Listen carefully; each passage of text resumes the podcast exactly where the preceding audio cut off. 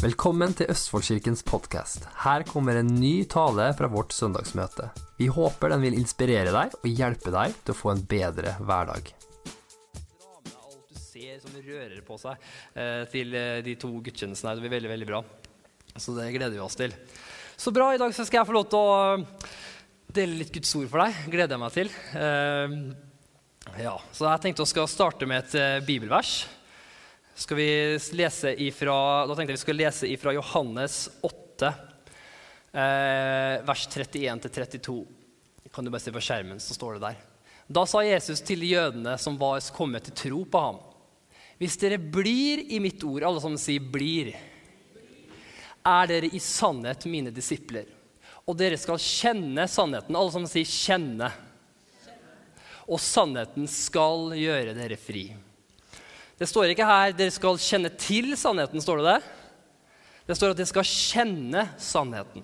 Så det å vite om sannheten, det å bare ha hørt sannheten, det, ifølge det bibelverset her, så gjør ikke det deg fri, men det er å kjenne sannheten. Og Jesus sa jo at 'jeg er veien, sannheten og livet'. Ingen kommer til meg, ingen kommer til Faderen uten gjennom meg. Så, så Jesus er sannheten. Jesus er det vi trenger. Han er det som gjør oss fri. Så eh, Vi starter bare med å be. Er du med på det? Så bare legger vi hele gudstjenesten her i Guds hender. Jeg har forventninger i dag. Har du forventninger i dag? Jeg forventer at Gud skal tale til oss i dag. At du skal gjøre forandringer i hjertene våre i dag. Så det har jeg forventninger til. Pappa, jeg har forventninger til deg i dag, far. Jeg ber at du skal bare tale ut gjennom ditt ord i dag, og tale gjennom meg, tar til meg, tal til alle som er her, alle som hører på dette budskapet på podkast senere. Jeg bare ber deg, pappa, at du skal åpenbare ditt ord, at du skal vise oss det. Sånn at ikke vi bare hører det, far, at ikke vi bare går rundt og eh, blir stolte av å høre ditt ord, men at vi blir ydmyke og gjør ditt ord og kjenner ditt ord og kjenner ditt ord sånn som er, som er deg, Jesus. For det fins ingen som deg, og vi elsker deg, far. Og da, i, dag er jo, I dag så ønsker vi også å feire takknemlighet, far. Og vi ønsker å takke deg, Jesus, for du er alt vi har. Det fins ingen sånn som deg. Så vi hele den opplegget, hele gudstjenesten her til deg i Jesu Kristi navn. Og alle sammen sa Amen. Så i dag så skal jeg snakke litt om eh, et tema som er 'Kom deg ut av buret'. Snu deg til den siden av deg igjen. Du skal snakke mye med den sidemannen i dag, så bare venn deg til det. Bare gjør deg litt komfortabel og, og sånne ting. Så si vet du hva, kom deg ut av det buret. Det er ikke laga for deg.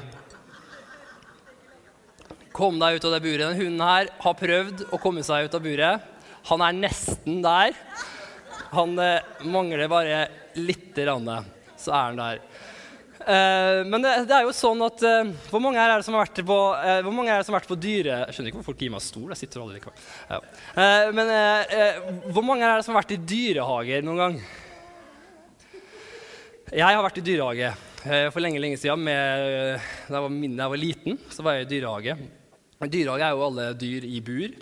Eh, jeg skal ikke ha en sånn tale for miljøet og dyr. For jeg liker dyrehager. Jeg syns det er koselig at dyr, dyr, er der og kan se på dem. Og... Men eh, når, jeg, når, jeg, og søstera mi og broren min og faren min vi var på dyrehage Jeg husker ikke helt hvor det var, men jeg var ganske liten. Jeg, når jeg var liten gutt. Jeg husker det faktisk i dag. Det er en av de få minnene jeg faktisk husker fortsatt fra da jeg var veldig liten. Når jeg var liten, Du ville faktisk ha trodd at jeg var MacGyver, for jeg hadde en skikkelig sånn kul MacGyver-sveis. Sånn skikkelig lang hockey. Eh, så MacGyver er jo mitt store idol. da. Eh, MacGyver og Chuck Norris, da, så klart. Eh, hva skjer hvis Chuck Norris møter MacGyver? Armageddon. Nei, det var bare en spøk. Eh, det er noen som forsto den her, da. Noen er bra. Men, eh, ja, så, men vi dro lille jeg med MacGyver-sveisen vi dro på dyrehage. Og dyrehage var jo fantastisk spennende. Det er jo det er liksom, Du får se løver, liksom på liksom nært hold. Du får se farlige dyr. Du får lov til å komme innpå dyr. liksom. Og det er jo helt rått. Eh, og, så, og, så, er det jo sånn at, eh, men så var det sånn at jeg, jeg var jo litt ekstra nysgjerrig. da. Eh, så, jeg, eh, så, jeg, så, jeg, husker husker spesielt det var en struts. Husker den kanskje? Det var en struts som, som bodde i et bur der. da. Og, og den strutsen tenkte jeg, vet du hva, han er sikkert så snill, tenkte jeg. Den strutsen er sikkert så hyggelig. Så jeg vet hva, jeg skal prøve å klappe den strutsen. Ja, så, jeg, så, jeg, bestemte meg for jeg bestemte meg for at jeg skulle stikke inn av alle ting en finger inn i det buret. og så skulle jeg prøve å gjøre sånn her og klappe den strutsen. Og den strutsen vet du ikke forskjell på en finger og en mark, sikkert. Så den glefsa til den fingeren min. Noe enormt, så jeg begynte å blø av hylgrein. og eh, ja, Så mye for MacGyver-sveisen. Eh, og, det liksom, eh, og, og, det var liksom styr og stell. og og, men Hvorfor sier jeg det her? Men grunnen til at er, den, den, strutsen der vet du, den var skikkelig ondskapsfull. Og, og, jeg har faktisk et bilde av den. Den strutsen. Der er den. Skikkelig ondskapsfull struts. Og han bare kjente han bare, Det gjorde dagen hans, tror jeg. Neida. Men eh, jeg tror, jeg tror den strutsen var litt sur bare for at han var et bur. Han var innestengt i et bur. Eh, men eh, ja, Det var bare en litt morsom historie. egentlig. Men sannheten er at dyr som er i bur Vi alle vet jo at dyr som er satt inn i bur, de er jo ikke skapt for å være der. Det er ikke skapt for å være i bur. Jeg, jeg, som sagt, Det er ikke noe sånn der, eh, preken for eh, Greenpeace. Det er ikke det jeg driver med. Men, eh, men, jeg vil bare gjøre et poeng. Så Dyr som er skapt, det er ikke ment for å være der. Men i dyrehagen så har de det veldig koselig. De har det jo veldig fint. Eh, og mange ganger så får de jo masse fine leker i burene sine. De får, eh, de får masse, Kanskje de setter opp et trær for dem, de får masse opplegg. Og, og de, de, får det veldig fint inni buret sitt. Eh, noen hamsterne får litt sånn hamsterhjul som de kan springe på. liksom eh, Apekattene og, liksom, får litt eh, klatrestativer og, og ja forskjellige leker som de kan. Og de, de, får det veldig fint, de får det veldig komfortabelt inne i burene sine. De får mat hver dag, de blir populære. Folk kommer og ser på dem. De kan bite folk uten at det får konsekvenser. Seriøst. Burde, den strutsen her burde fått straff. Eh, og, og liksom, de, bare, de, kan ha det koselig. Og, og mange av de dyrene er jo til og med født inn i bur. De er født inn i bur, så mange ganger så vet ikke de noe bedre. Og, ofte så kan det bli sånn at de bare lever livet sine inni det buret og tror at det her er livet mitt. Og det her er det som av alt det som hva livet mitt dreier seg, er innafor det buret her. Og så blir egentlig hele livet Nå tenker jeg liksom hvordan livet til dyret er. Det er sikkert ikke sånn, men jeg tenker sånn. Eh, så dreier hele det livet seg til de dyra. Det handler om å få det best mulig innafor det buret. Hvordan kan jeg få det best mulig innafor det buret her? Men sannheten, og, det, og, og, sannheten, og det her har jeg lyst til å koble litt opp imot eh, det bibelverset som jeg snakka om i stad, som handla om at vi trenger å bli fri. Jeg tror at mennesker i dag er lever i bur lever i kanskje ikke fysiske bur, men usynlige bur som holder oss tilbake. Holder oss tilbake for det vi egentlig er skapt for, livet vi egentlig er skapt for å leve. For så nemlig, uansett hvor mye bra dyrene får det i buret, uansett hvor fint det blir, uansett hvor mange eh, fine basseng, eller uansett hvor mange folk som kommer og ser på dem og heier på dem, eh, uansett hvor mye som kommer og ser på det dyret i buret, så vil det alltid være noe som mangler. Det vil alltid være noe som ikke er som det skal være. Hvorfor? For de er ikke skapt for å leve der. Det er ikke der de er ment å leve. De er ment til å leve i det fri. De er ment til å leve eh, i jungelen, i sjøen, der i det fri, der de skal være. Og, og, og, sånn også, og sånn er det også Nå skal jeg dra den parallellen med oss, oss mennesker også. Sånn er det også med oss, med oss mennesker. Vi mennesker er skapt for å leve med Gud. Vi er skapt, Det står at Gud skapte oss i sitt bilde. Han skapte oss i, i en perfekt hage, i en perfekte omstendigheter. Og så står det at han vandra og gikk rundt med dem. Han hadde samfunn med menneskene. Og det er det vi er skapt for. Vi er skapt for å leve sammen med Gud. En god Gud som elsker deg, en Gud som har så mye bra for deg, som kun vil ditt beste.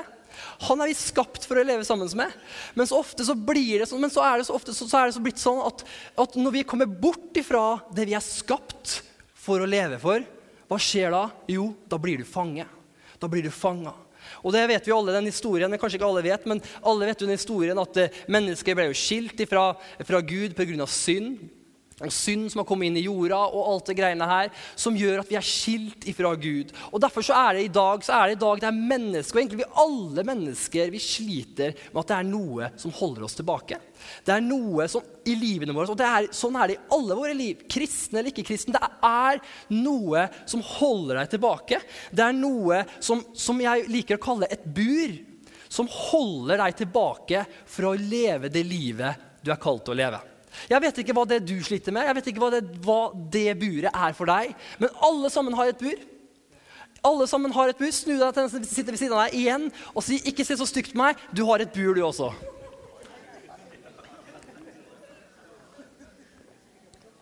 Du har et bur, vi alle har et bur som holder oss tilbake. Og Mange ganger så kan vi tenke ja, men det er ikke noe fysisk, det er ikke noe fysisk bur. Men sånn er det.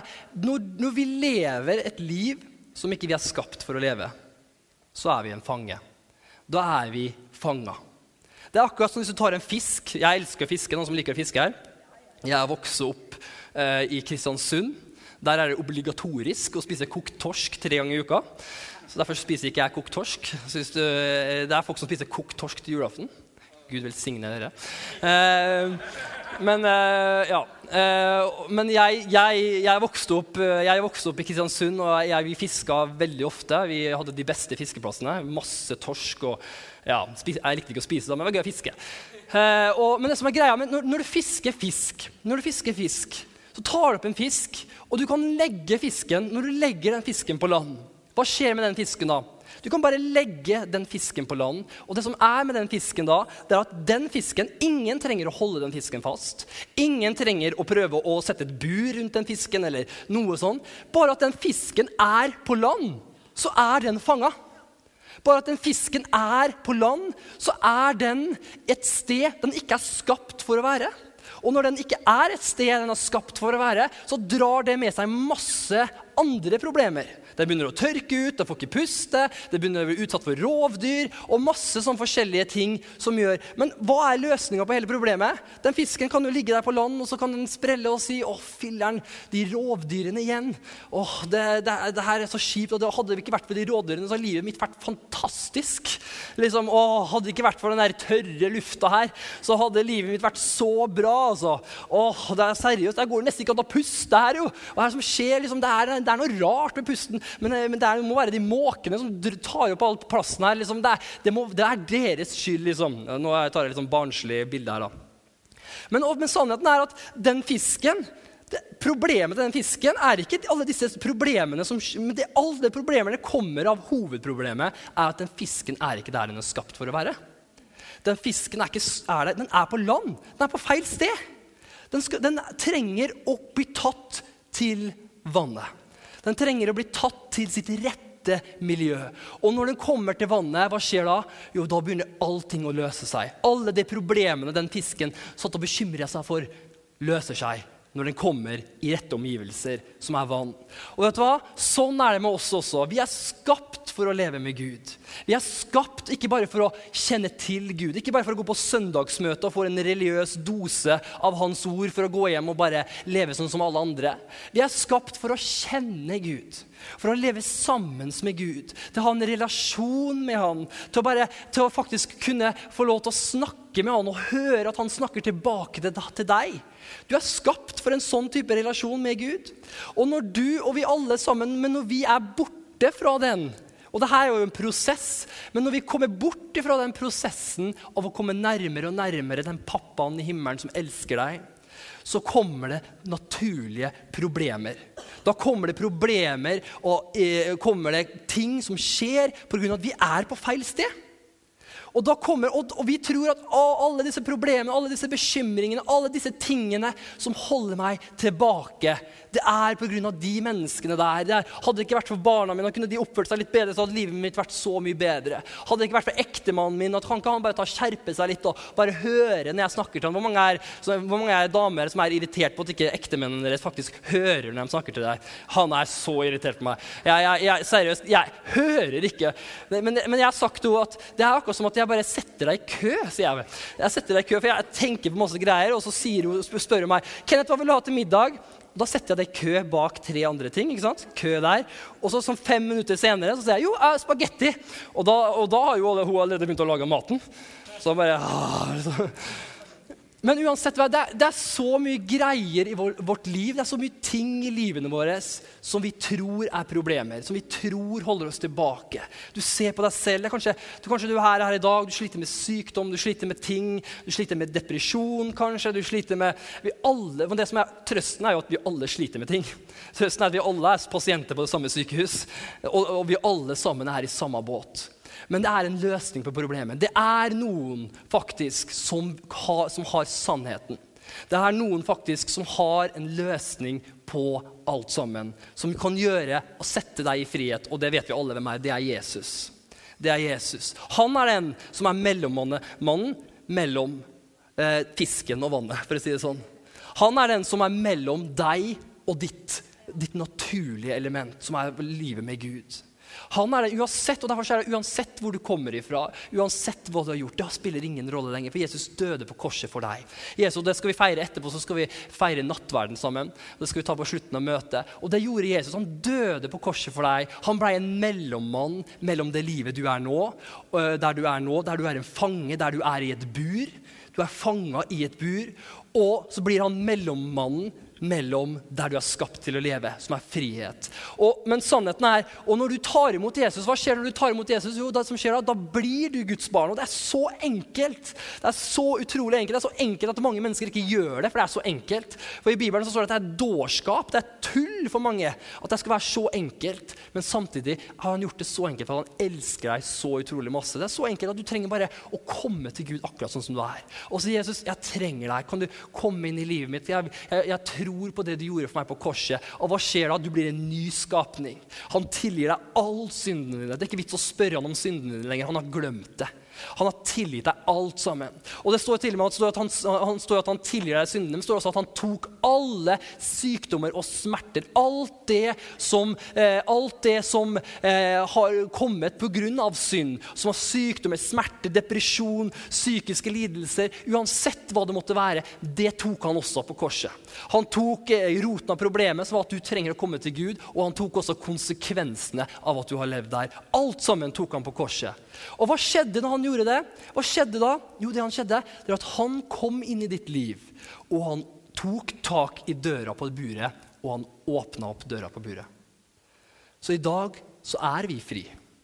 Vi har fått frihet. Når du tok imot Jesus, så er du fri. Du har fått frihet. Men hvorfor, hvorfor er det sånn at mange ganger så lever vi et liv der vi ikke føler at vi er fri? Og mange ganger, ja, Vi har tatt imot Jesus, vi er kristne, men vi er jo veldig tydelig klart fortsatt i buret. Fortsatt i fangenskapen. For Det er jo ofte det som er problemet, og det jeg å snakke litt om i dag. Det er at mange kristne vi lever fortsatt i buret med døra åpen. Vi lever fortsatt i det buret med døra åpen. Og, det, og Derfor har jeg lyst til å snakke med deg. og da skal vi se på et bilde. Han her har forstått det. vet du. Live like someone who left the cage open. Er ikke det et bra bilde? Så Mange ganger så lever vi i det livet her, og vi trenger å gjøre som den hamsteren her. Vi trenger å gå ut av buret. Vi trenger å komme deg ut av buret. Alle sammen si det. 'Jeg skal ut av buret'. Si til den som sitter ved siden av deg, 'Kom deg ut av buret'. Kom deg ut av buret. Hvordan er det vi kommer oss ut av buret? Hvordan er det vi begynner å komme ut av buret? Da går vi tilbake til det første bibelverset vi leste. Der står det For dere skal, dere skal kjenne sannheten, altså som sier 'kjenne'. Og sannheten skal gjøre dere fri. Dere skal kjenne sannheten, og sannheten skal gjøre dere fri. Når du blir kjent med Jesus, vet du hva som skjer da? Da blir du kjent med hans kjærlighet. Da blir du kjent med hvor høyt han elsker deg. Du blir kjent med at han vil. Du blir kjent med at han, han er nok for deg. Du blir kjent med hans storhet, hans godhet. Du blir kjent med det eneste som kan gjøre deg fri. Vel, men veldig mange av oss vi lever i det buret hvor verden dreier seg rundt det buret. Og vi tenker ofte, så Selv om Jesus, og vi har kommet til Jesus, og det som er fantastisk med Jesus, vi kan komme til han, og mange ganger så setter han oss i frihet når vi kommer til han, men hvis du vil forbli fri, så må du kjenne han. Du kan komme til Jesus, og han vil sette deg fri, men hvis du vil forbli fri, så må du kjenne han. Og Du må kjenne Jesus for dypet av ditt hjerte. Og det, det, her er, det, her er, det som virkelig som er, som er mitt livs budskap, tror jeg. Det er å kjenne Gud. Jeg tror at å kjenne Gud er løsninga på alle problemer. Uansett hva du går gjennom i hverdagen, uansett hvor, hva, som, hva, ting som ser helt totalt umulig Alt dreier seg om bare om å kjenne Gud. For når du kjenner Han, han er løsninga på alt. Han har tusen løsninger på ditt problem som du ser, ser, ser som er helt umulig. Han har kraft til å helbrede hver eneste del av kroppen din. Han har alt du trenger, og han er, vill, og han er villig til å gi deg til deg. Men ofte så lever vi i det buret her, og vi lever, og vi lever uten å kjenne ham. Vi kjenner bare til Gud. Og hva skjer når du kjenner til Gud bare? Jo, hva som skjer? Da blir fortsatt buret hverdagen din. Da blir du som Israels folk som ble satt fri fra Egypt, ble satt fri fra, fra fangenskapen i farao, kom gjennom Rødehavet og var fri, men samtidig fanga. De var fri, men samtidig klaga de og sutra dem. og De levde fortsatt det samme livet. De var i buret. Døra var åpen. Mange her som sitter her, vi lever i et bur med døra åpen. Og Hvis du ikke skjønte den eh, mange, Hvis du ikke er Bibel og skjønte historier her, så kan jeg ta en annen historie. Det er jo Madagaskar. Mange som har sett Madagaskar. De bodde i bur. ikke sant? De kom til Madagaskar, men de ville tilbake til buret. Der fikk du en Disney. Disney is the best. Men sånn er det hele tida. Vi, vi, lever i Og hva skjer når du bare kjenner til Gud? Vet du hva som skjer da? Da, da, begynner vi, da, begynner ting å dreie seg om buret. Da begynner ting å tenke bare, bare, jeg får, bare jeg får den kuleste puta i buret mitt, liksom bare, bare jeg får alt det kule stæsjet, så, så, begynner vi å tenke sånn som verden. For verden tenker bare i buret. Verden tenker bare for alt jeg trenger i buret mitt. Der ligger lykken min. Der ligger tilfredsheten min. Bare jeg får, bare liksom jeg får nye huset, bare jeg får den bilen, bare jeg får den forfremmelsen på jobben, bare jeg får litt mer penger, bare jeg finner en kjæreste, bare jeg finner noen å gifte meg med, bare, bare ditten, bare datten. Og så prøver vi, og så samler vi, så tror vi at det vi trenger, er i buret. Men sannheten er det du trenger, er utafor buret. Og du trenger å gå ut av buret for å kunne få det du trenger. Og derfor, så, og, og derfor så er det så mange mennesker i dag som er kristne, som er fortsatt fanga. Som lever fanga, men fortsatt er fri. Du er fanga i måten du tenker på, du er fanga i måten du handler på. Og, og, sannheten er det er så enkelt å bli fri. Men det enkle er ofte veldig vanskelig å gjøre. Jeg sier det en gang. Så, Gud har gjort det så enkelt å bli fri. Men det enkle er ofte veldig vanskelig å gjøre. Hvorfor? For vi blir hele tatt bombardert av ting som prøver å få oss bort ifra det enkle. Vi blir bombardert av sammenligning med andre. med alt det greit, Spesielt i dagens tidsalder, som er så mye, veldig mye opplegg på Facebook og på telefoner og på alt det som skjer med media. og sånn. Vi blir totalt bombardert hele tida. Du trenger det. Du trenger det til buret ditt. Du må, jo, må jo ha det nyeste eh, liksom hamsterhjulet til, til, dyre, til eh, buret ditt. Du må ha ditt, og du må ha datt. Og, så, og så, Når vi fyller oss med alle disse greiene, og gjør at det blir vår uh, hovedstream uh, av liksom, innflytelse, så begynner vi å tenke sånn. Og da forblir vi fanga. Vi forblir fanga, og vi går glipp av det livet Gud har for deg. For Gud har en sånt fantastisk liv for deg. Han har kalt deg til så enormt store ting. Du, vet du hva? Du klarer ikke engang å forestille deg hvor store ting Gud har kalt deg til. Det er så stort at det står at det, det er langt utover alt du kan be og ønske for. Det fins ikke. Du klarer ikke å forstå det. Så store planer har Gud for deg, men det starter med at du kommer ut av buret. Ok? Så vi trenger å gjøre som den hamsteren her. Dra ut av buret. Det er viktig. Så nå har jeg lyst til å snakke med deg litt enkelt og greit. Jeg har lyst til å prate litt med deg om eh, hva trenger vi å gjøre for å komme ut av buret? Hva er det vi må gjøre for å begynne å leve i frihet? Å leve i frihet er å kjenne Gud.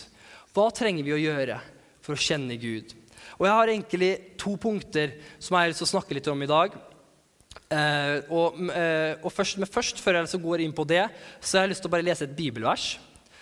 Eh, det står i, Jeg skal lese det bibelverset, men jeg skal bare fortelle litt konteksten rundt det bibelverset først. For ofte så er vi, vi mennesker der vi er. Vi er jo der vi er. Vi har jo problemer. Vi, og det som er så fantastisk med Gud, er at Gud elsker deg der du er, men han vil ikke la deg være der du er.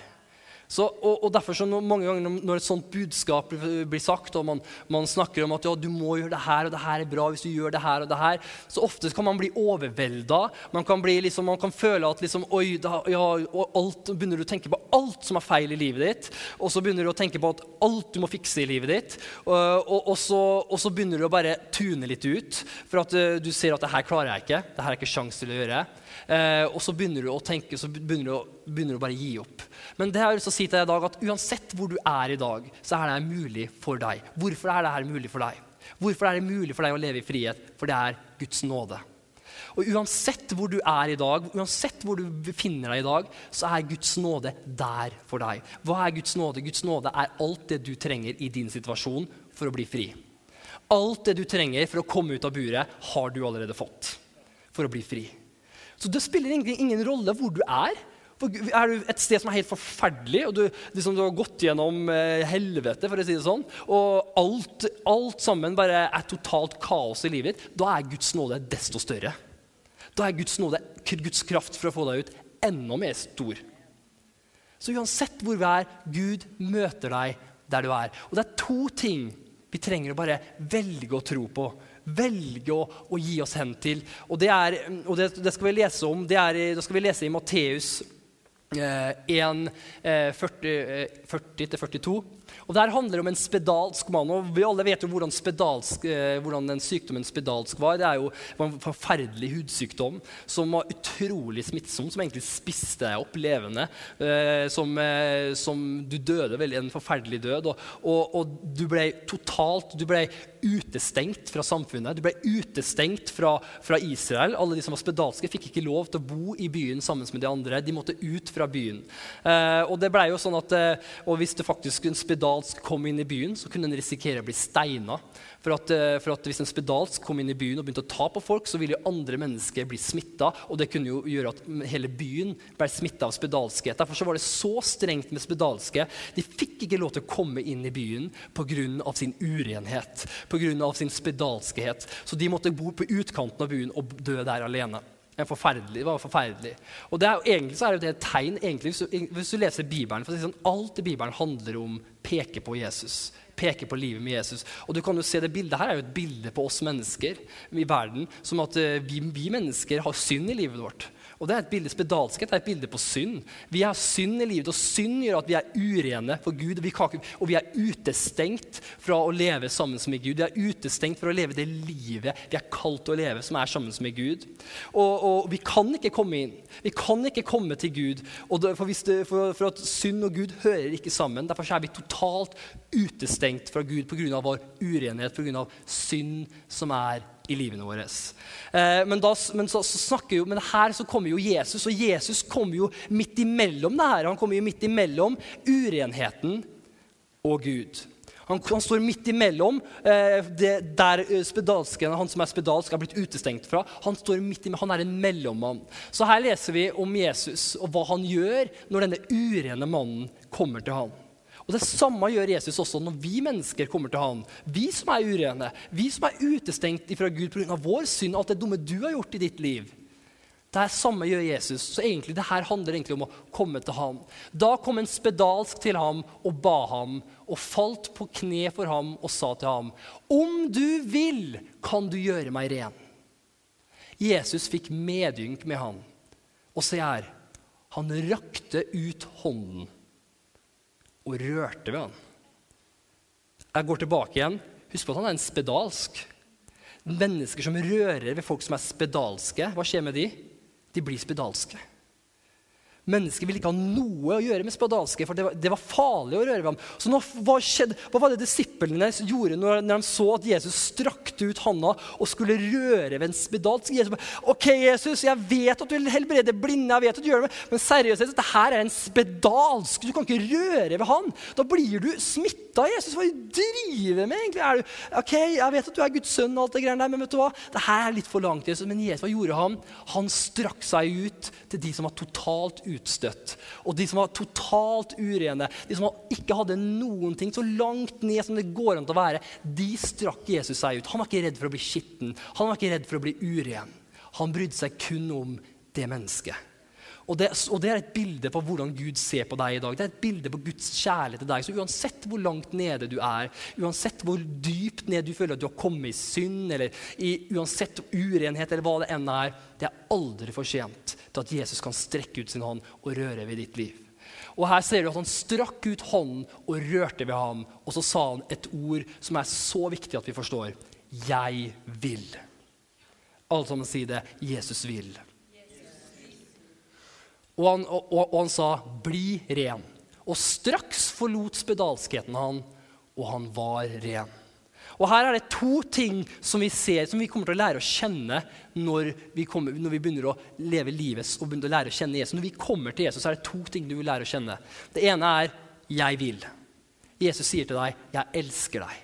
Du er min dyrebare sønn, min dyrebare datter, og jeg elsker deg. Jeg vil. Jeg vil helbrede deg. Jeg vil hjelpe deg. Jeg vil gi deg det du trenger. Men hva, hva var det han måtte gjøre? Han måtte komme til Jesus. Nummer to var at han tok og rørte han, og spedalskheten gikk bort. Hva skjer? Nummer to han kan. Så det, fikk det du trenger å forstå, du trenger bare å komme til Jesus.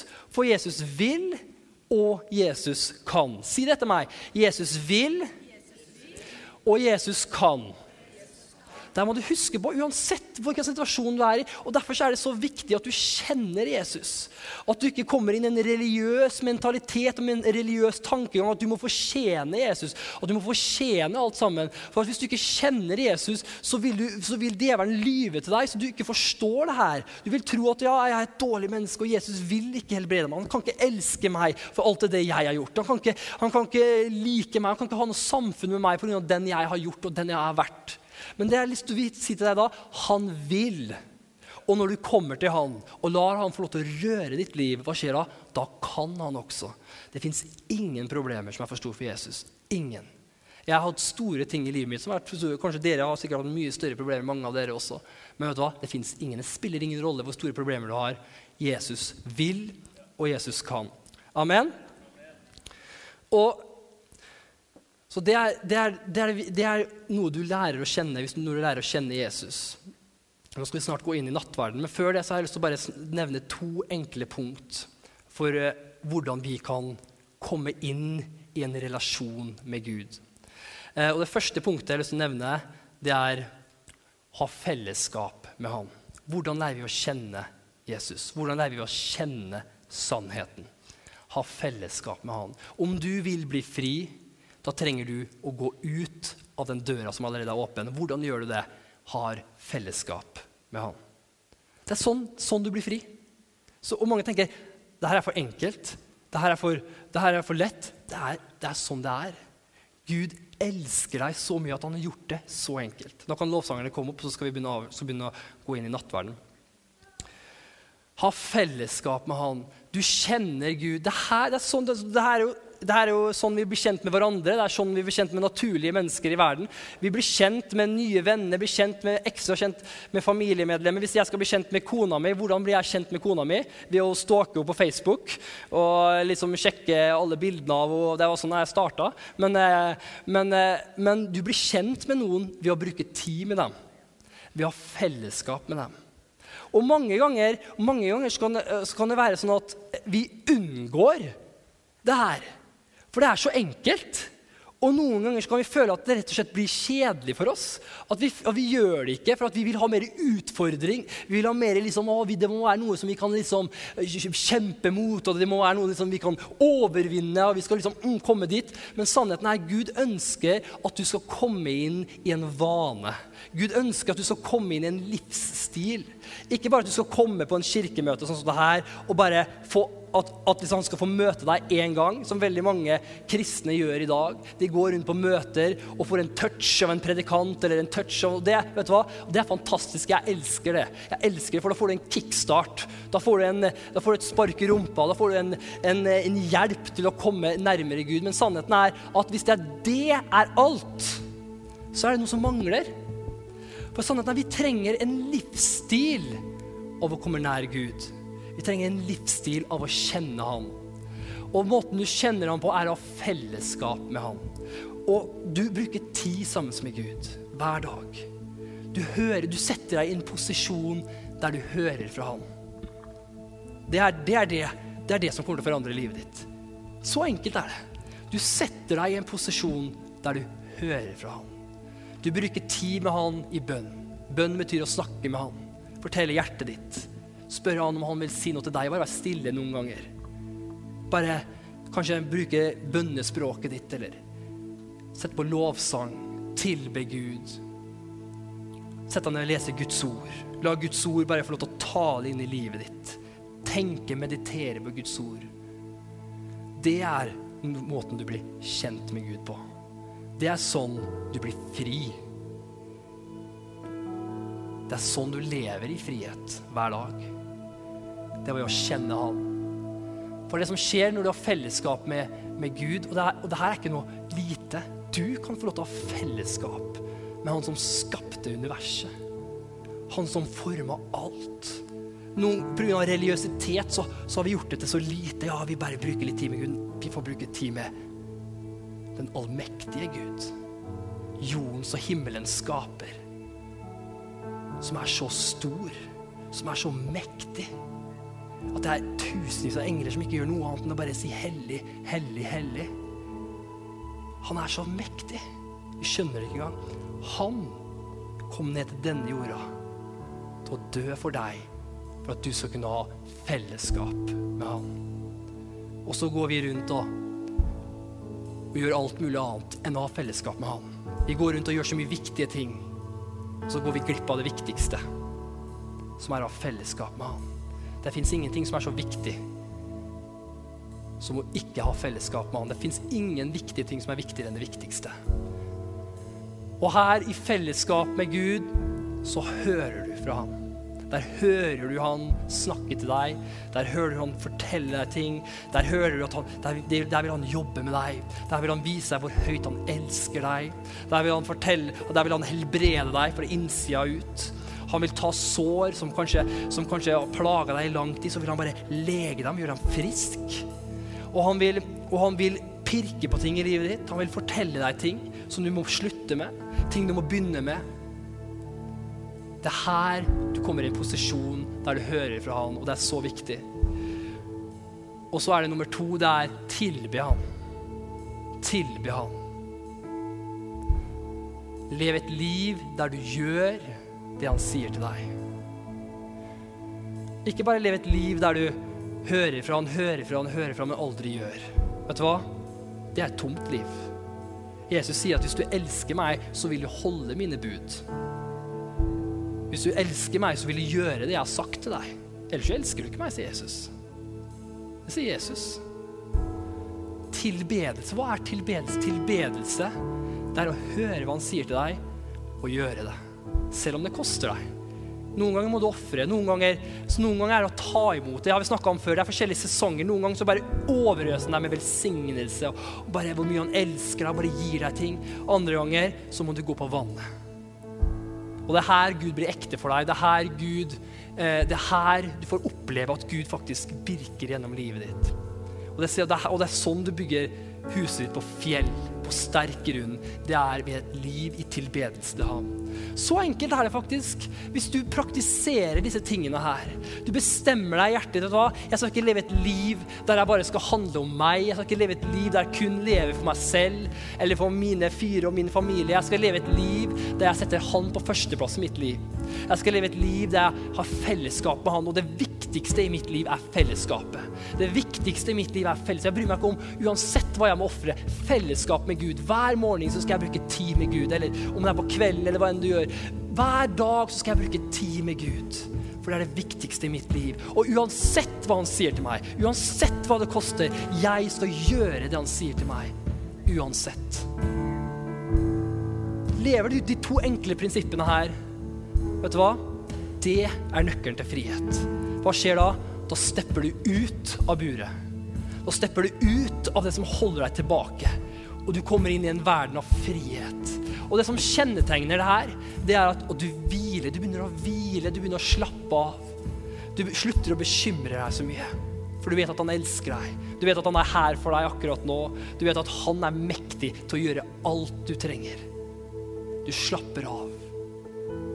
Men det er også, det er også varsellamper som du kan føle litt på i dag. Det er varsellamper om at du kanskje ikke har disse to tingene i plass i livet ditt. Det er at hvis du går rundt og stresser hele tida, bare bekymrer deg hele tida Hvis du går rundt og tenker negative tankemønster Hør på deg selv snakke. Hvordan snakker du? Snakker du mot Guds ord, eller snakker du med Guds ord? Disse tingene er varsellamper i livet ditt. Hvordan behandler du mennesker rundt deg? Elsker du mennesker? Eller er du kjapp til å sette fingeren på mennesker? Dette er veldig enkle varsellamper. Ikke Gud ønsker ikke å dømme deg, men Gud ønsker bare å fortelle deg at det er varsellampe. Du er på en vei. Du trenger å komme inn i fellesskapet med meg igjen. Du trenger å komme inn i tilbedelse med meg igjen. Så tilbe han og fellesskap med han. Da kan bare møtesartene komme fram, og så skal vi ha nattverd sammen. Om et lite øyeblikk, når jeg sier fra, så skal møtesvertene dele ut, eh, dele ut nattverdselementene til alle som sitter i salen. Så skal vi ta nattverd sammen. Og det jeg ønsker egentlig nå, er at jeg ønsker at dette skal bli en tid mellom deg og Gud. Jeg ønsker at det skal bli en tid der du kan ransake hjertet ditt sammen med Gud. Ikke en tid der Gud skal vet du her er ikke, Gud skal ikke dømme deg. Han ønsker ikke å peke finger på deg, han ønsker å hjelpe deg. Han er for deg. Han elsker deg. Han elsker deg så utrolig masse. Men det han ønsker med livet ditt, er at han ønsker å fjerne de hindringene som gjør at disse to tingene, fellesskapet og et liv i tilbedelse, kan komme mer og mer fram. Så du kan komme ut av det buret som du er fanga i. Så nå skal vi bare bruke litt tid sammen med Gud. Så skal vi lovsangere bare spille en enkel lovsang. Og så skal, vi, eh, skal, skal de, disse her dele ut nattverdselementene. Ikke spise dem ennå, så skal vi ta dem sammen etterpå. Men før vi gjør det her, så vil jeg at vi skal bare lese Guds ord sammen. Det i 1. Korinterbrev 11, 23-34. For jeg har mottatt av Herren det som jeg også har overgitt til dere, at Herren Jesus den natt han ble forrådt, tok et brød, takket brødet og sa, dette er mitt legeme, som er for dere. Gjør dette til minne om meg. Likeså tok han også begeret etter aftensmåltidet og sa, dette begeret er den nye pakt i mitt blod. Gjør dette så ofte dere drikker av det, til minne om meg. For så ofte dere eter dette brødet og drikker av dette begeret, forkynner dere Herrens død inntil Han kommer. Før vi skal vi bare ta og be før vi deler ut. Takker deg, far. Vi bare innvier denne stunden til deg, pappa. Takker at du ser hver enkelt person som sitter her i dag. Du ser hvor vi er fanga. Vi alle har problemer. Jeg, jeg har problemer, far. Jeg trenger deg, far. Vis meg, far, i dag. Vis oss i dag hvor vi trenger å forandre oss, far. Vis oss, far, hvor vi trenger å gjøre, gjøre en, be om tilgivelse, far. Jeg ber deg for alle mennesker som sliter med sår, far, med ting som, som plager dem, far, som depresjon, som frykt, som plager i kroppen deres, far. Jeg ber deg, Jesus, at du skal bare under den tida her, far, jeg ber deg at du skal bare helbrede mennesker akkurat nå. Takk jeg for Jeg forventer overnaturlig helbredelse akkurat nå, far. Jeg takker for manifestasjon i navnet Jesus Kristus. Takk for sykdom å forlate kropper i dag. Jeg takker deg for frykt om å forsvinne i dag. Jeg takker for depresjon må ut i dag i navnet Jesus Kristus. Gi oss en kickstart i dag, far.